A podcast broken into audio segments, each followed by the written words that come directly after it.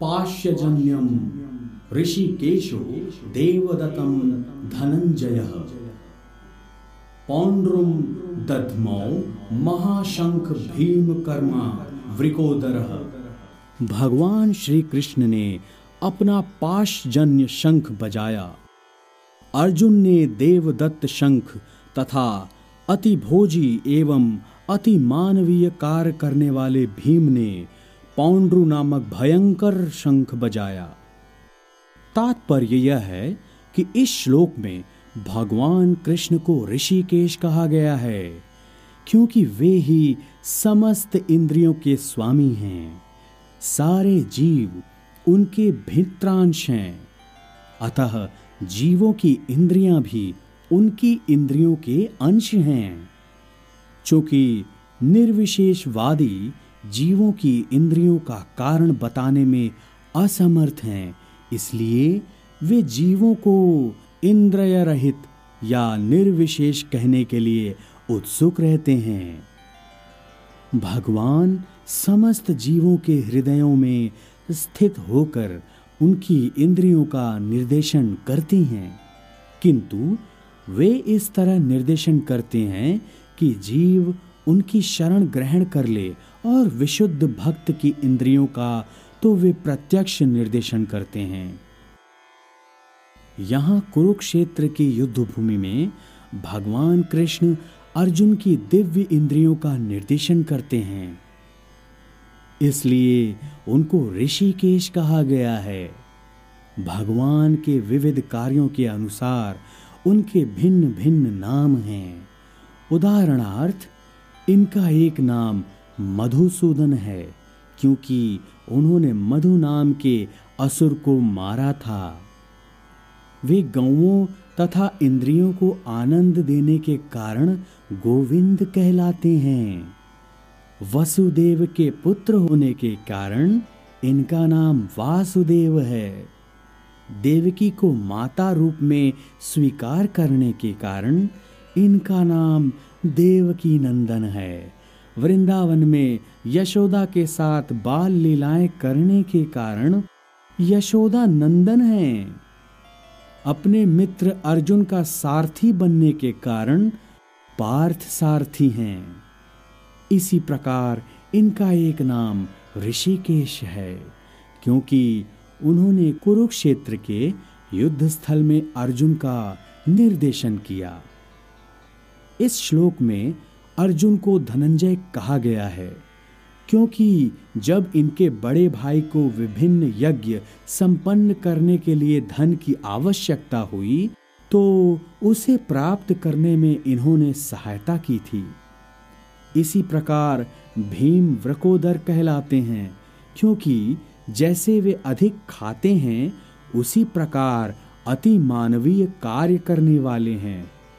जैसे हिडिम्बा सुर का वध अतः पांडवों के पक्ष में श्री कृष्ण इत्यादि विभिन्न व्यक्तियों द्वारा विशेष प्रकार के शंखों का बजाया जाना युद्ध करने वाले सैनिकों के लिए अत्यंत प्रेरणाप्रद है। विपक्ष में ऐसा कुछ न था। न तो परम निदेशक भगवान कृष्ण थे, न ही भाग्य की देवी श्री थी। अतः युद्ध में उनकी पराजय पूर्व निश्चित थी। शंखों की ध्वनि मानो यही संदेश दे रही थी। अनंत विजयम राजा कुंती पुत्रो युधिष्ठिर। नकुल सदेवक्ष सुधोष मणि पुष्पक। काश्यक्ष परमेश्वास शिखंडी च महारथ। दृष्टद्युम्नो विराटक्ष सात्यकीक्षा पराजितः द्रुपदो द्रौपदेयाक्षे, सर्वशः पृथिवीपते। सौभद्रक्ष महाबाहु शंखम दद्मुह पृथक पृथक। यहाँ संजय धृतराष्ट्र को बताता है, हे राजन कुंती पुत्र राजा युधिष्ठिर ने अपना अनंत विजय नामक शंख बजाया, तथा नकुल और सहदेव ने सुघोष एवं मणिपुष्पक शंख बजाए। महान धनुर्धर काशीराज, परम योद्धा शिखंडी, दृष्टद्युम्न, विराट, अजेय सात्यकी, द्रुपद, द्रौपदी के पुत्र तथा सुभद्रा के महाबाहु पुत्र आदि सबों ने अपने अपने शंख बजाए। तात्पर्य यह है कि संजय ने राजा धृतराष्ट्र को अत्यंत चतुराई से यह बताया कि पांडु के पुत्रों को धोखा देने तथा राज्य सिंहासन पर अपने पुत्रों को आसीन कराने की यह अविवेकपूर्ण नीति श्लाघनीय नहीं थी। लक्षणों से पहले ही यह सूचित हो रहा था कि इस महायुद्ध में सारा कुरुवंश मारा जाएगा। भीष्म पितामह से लेके अभिमन्यु तथा अन्य पौत्रों तक विश्व के अनेक देशों के राजाओं समेत उपस्थित सारे के सारे लोगों का विनाश निश्चित था। यह सारी दुर्घटना राजा धृतराष्ट्र के कारण होने जा रही थी, क्योंकि उसने अपने पुत्रों की कुनीति को प्रोत्साहन दिया था।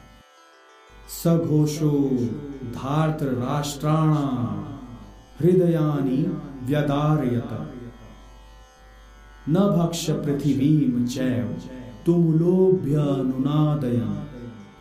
इन विभिन्न शंखों की ध्वनि कोलाहल पूर्ण बन गई जो आकाश तथा पृथ्वी को शब्दायमान करती हुई धृतराष्ट्र के पुत्रों के हृदयों को विदीर्ण करने लगी।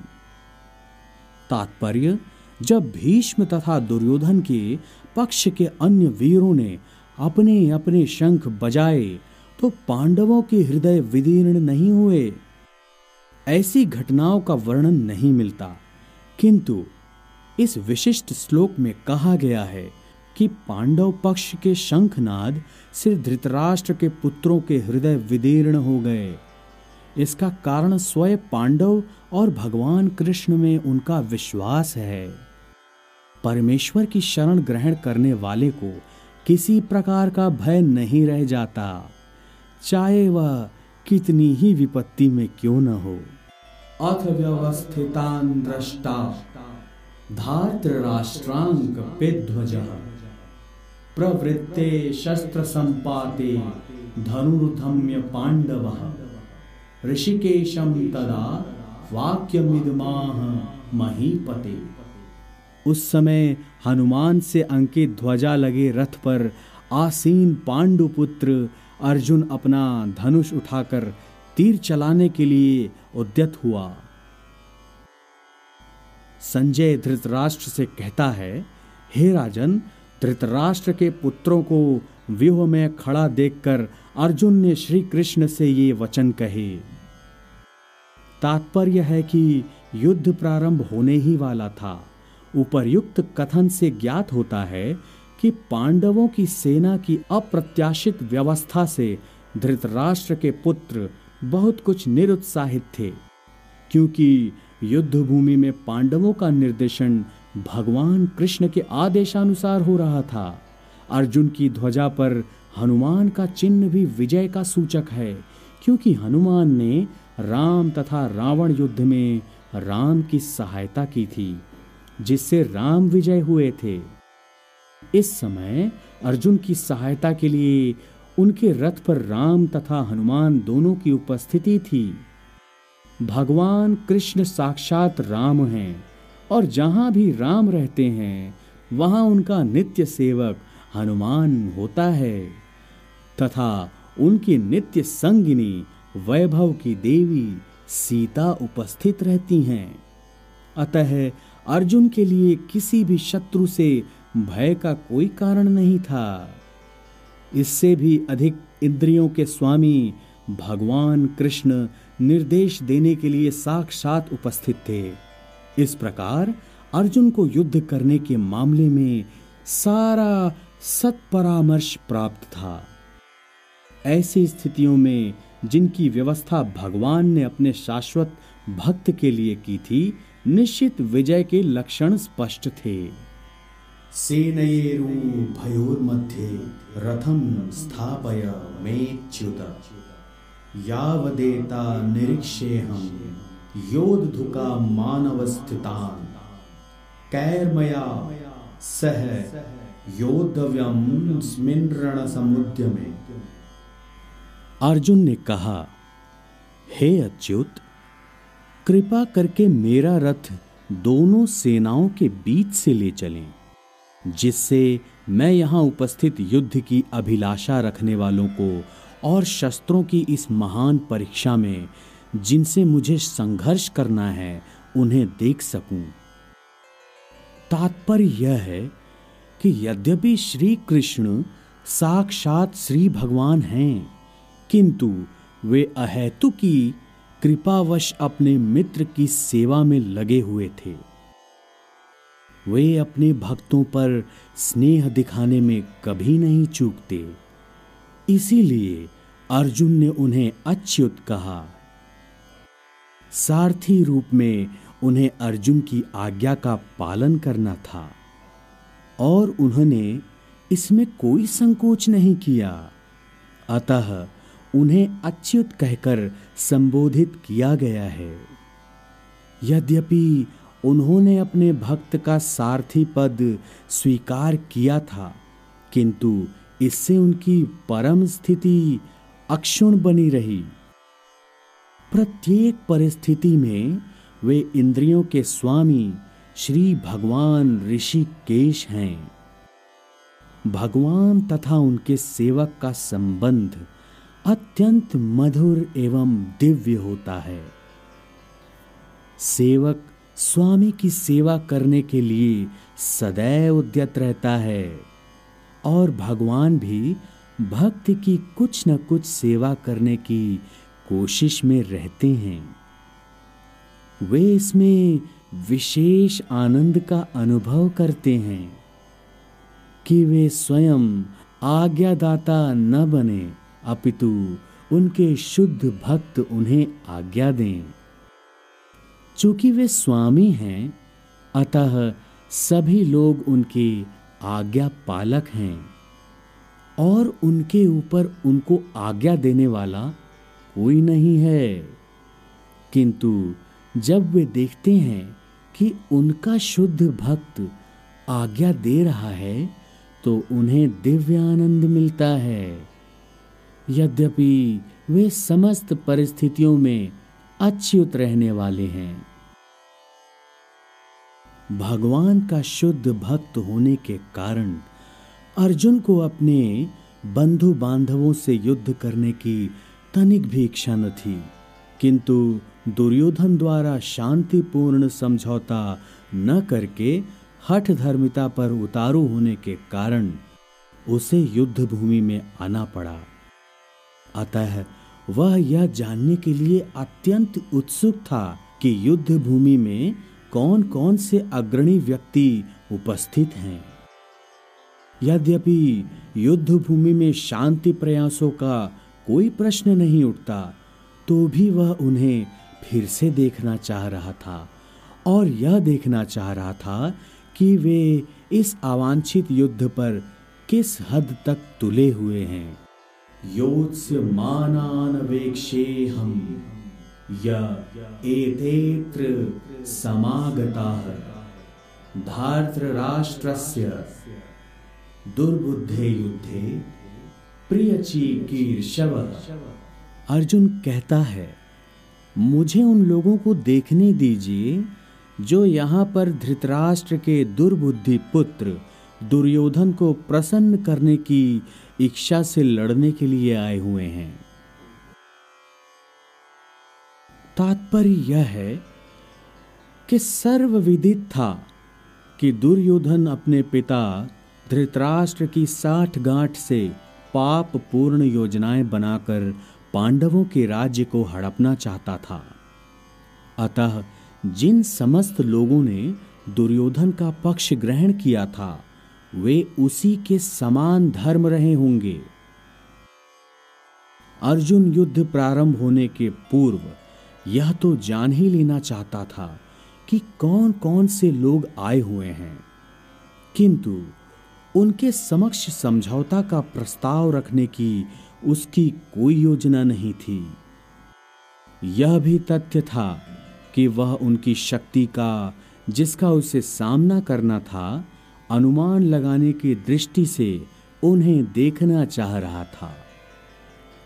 यद्यपि उसे अपनी विजय का विश्वास था, क्योंकि कृष्ण उसकी बगल में विराजमान थे। एव भुक्तो ऋषिकेशो गुड़ाकेशेन भारत, सेनयेरु भयोर मध्य स्थापयित्वा रथोत्तमम। संजय धृतराष्ट्र से बताता है।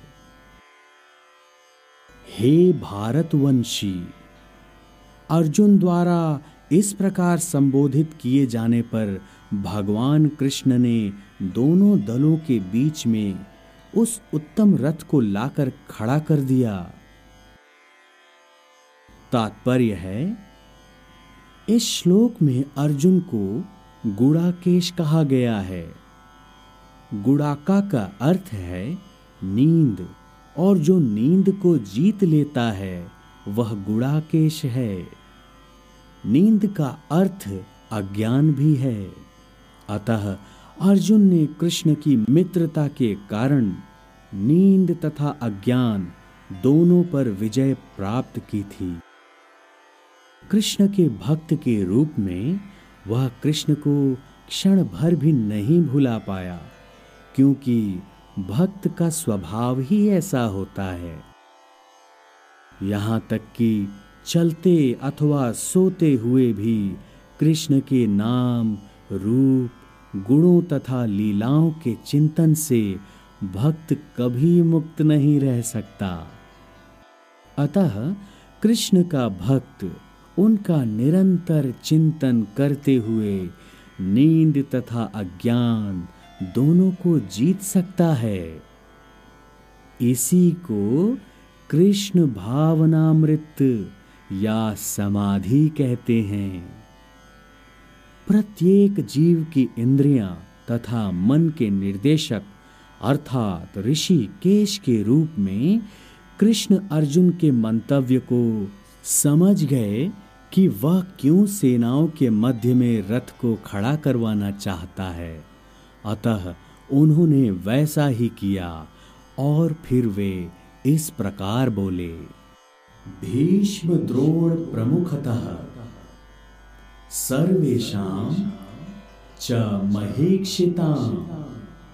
उवाच, पार्थ पश्येतान्, समवेतान् कुरुनीति भीष्म द्रोण तथा विश्व भर के अन्य समस्त राजाओं के सामने भगवान ने कहा कि हे पार्थ, यहाँ पर एकत्र सारे कुरुओं को देखो।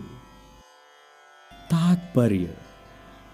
समस्त जीवों के परमात्मा स्वरूप भगवान कृष्ण यह जानते थे कि अर्जुन के मन में क्या बीत रहा है। इस प्रसंग में ऋषिकेश शब्द का प्रयोग सूचित करता है कि वे सब कुछ जानते थे। इसी प्रकार पार्थ शब्द अर्थात पृथा या कुंती पुत्र भी अर्जुन के लिए प्रयुक्त होने के कारण महत्वपूर्ण है। मित्र के रूप में वे अर्जुन को बता देना चाहते थे कि चूँकि अर्जुन उनके पिता वासुदेव की बहन पृथा का पुत्र था, इसलिए उन्होंने अर्जुन का सारथी बनना स्वीकार किया था। किंतु जब उन्होंने अर्जुन से कुरुओं को देखो, कहा तो इससे उनका अभिप्राय क्या था? क्या अर्जुन वहीं पर रुककर युद्ध करना नहीं चाहता था? कृष्ण को अपनी बुआ प्रथा के पुत्र से कभी भी ऐसी आशा नहीं थी। इस प्रकार से कृष्ण ने अपने मित्र की मन स्थिति की पूर्व सूचना परिहास वश दी है। तत्र पश्य स्थितान् पार्थः, पितृनथ पिता महान आचार्यन मातुलान भ्रात्रन पुत्रान, पौत्रान सखीस्तथा श्वशुरान सुहृदय क्षैव सेन ये भयोरपि। अर्जुन ने कहा, वहाँ पर दोनों पक्षों की सेनाओं के मध्य में अपने चाचा ताऊओं, पितामहों, गुरुओं, मामाओं, भाइयों, पुत्रों, पौत्रों, मित्रों, ससुरों और शुभ चिंतकों को भी देखा।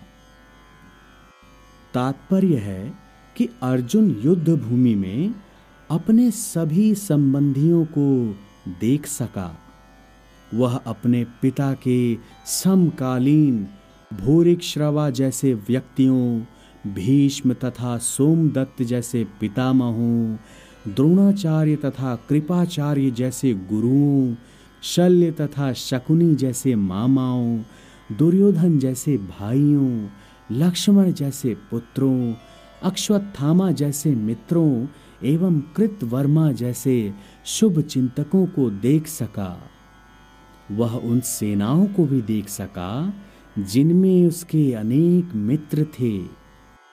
तांस स कौंतेय सर्वान बंधुन वस्थितान। कृपया पर्याविष्टो। विशीदन्नेदम ब्रवीत।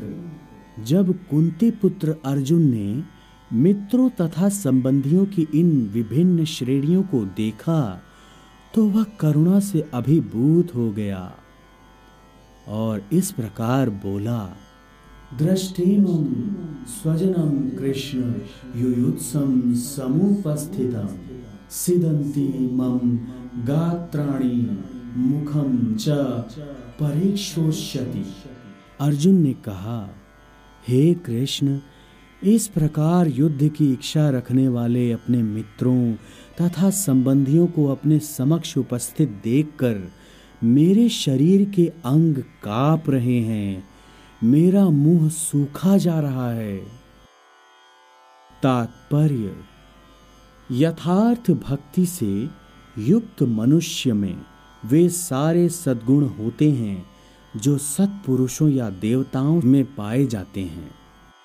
जबकि अभक्त अपनी शिक्षा तथा संस्कृति के द्वारा भौतिक योग्यताओं में चाहे कितना ही उन्नत क्यों न हो इन ईश्वरीय गुणों से विहीन होता है। अतः स्वजनों, मित्रों तथा संबंधियों को युद्ध भूमि में देखते ही अर्जुन उन सबों के लिए करुणा से अभिभूत हो गया, जिन्होंने परस्पर युद्ध करने का निश्चय किया था। जहाँ तक उसके अपने सैनिकों का संबंध था, वह उनके प्रति प्रारंभ से दयालु था। किंतु विपक्षी दल के सैनिकों की आसन्न मृत्यु को देखकर वह उस पर भी दया अनुभव कर रहा था। और जब वह इस प्रकार सोच रहा था तो उसके अंगों में कंपन हो रही थी और मुँह सूख रहा था। उन सबको युद्धाभिमुख देखकर उसे आश्चर्य भी हुआ। प्रायः सारा कुटुंब अर्जुन के सगे संबंधी उससे युद्ध करने आए थे। यद्यपि इसका उल्लेख नहीं है, किंतु तो भी सहज अनुमान लगाया जा सकता है कि न केवल उसके अंग काँप रहे थे और मुँह सूख रहा था, अपितु वह दयावश रुदन भी कर रहा था। अर्जुन में ऐसे लक्षण किसी दुर्बलता के कारण नहीं अपितु हृदय की कोमलता के कारण थे, जो भगवान के शुद्ध भक्त का लक्षण है। अतः कहा गया है, यस्यास्ति भक्तिर भगवतीक्षिणा सर्वैर गुणैस्तत्र समासते सुराह हरावभक्तस्य कुतो महद्गुणा।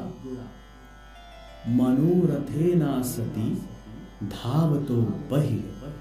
जो भगवान के प्रति अविचल भक्ति रखता है, उसमें देवताओं के सद्गुण पाए जाते हैं।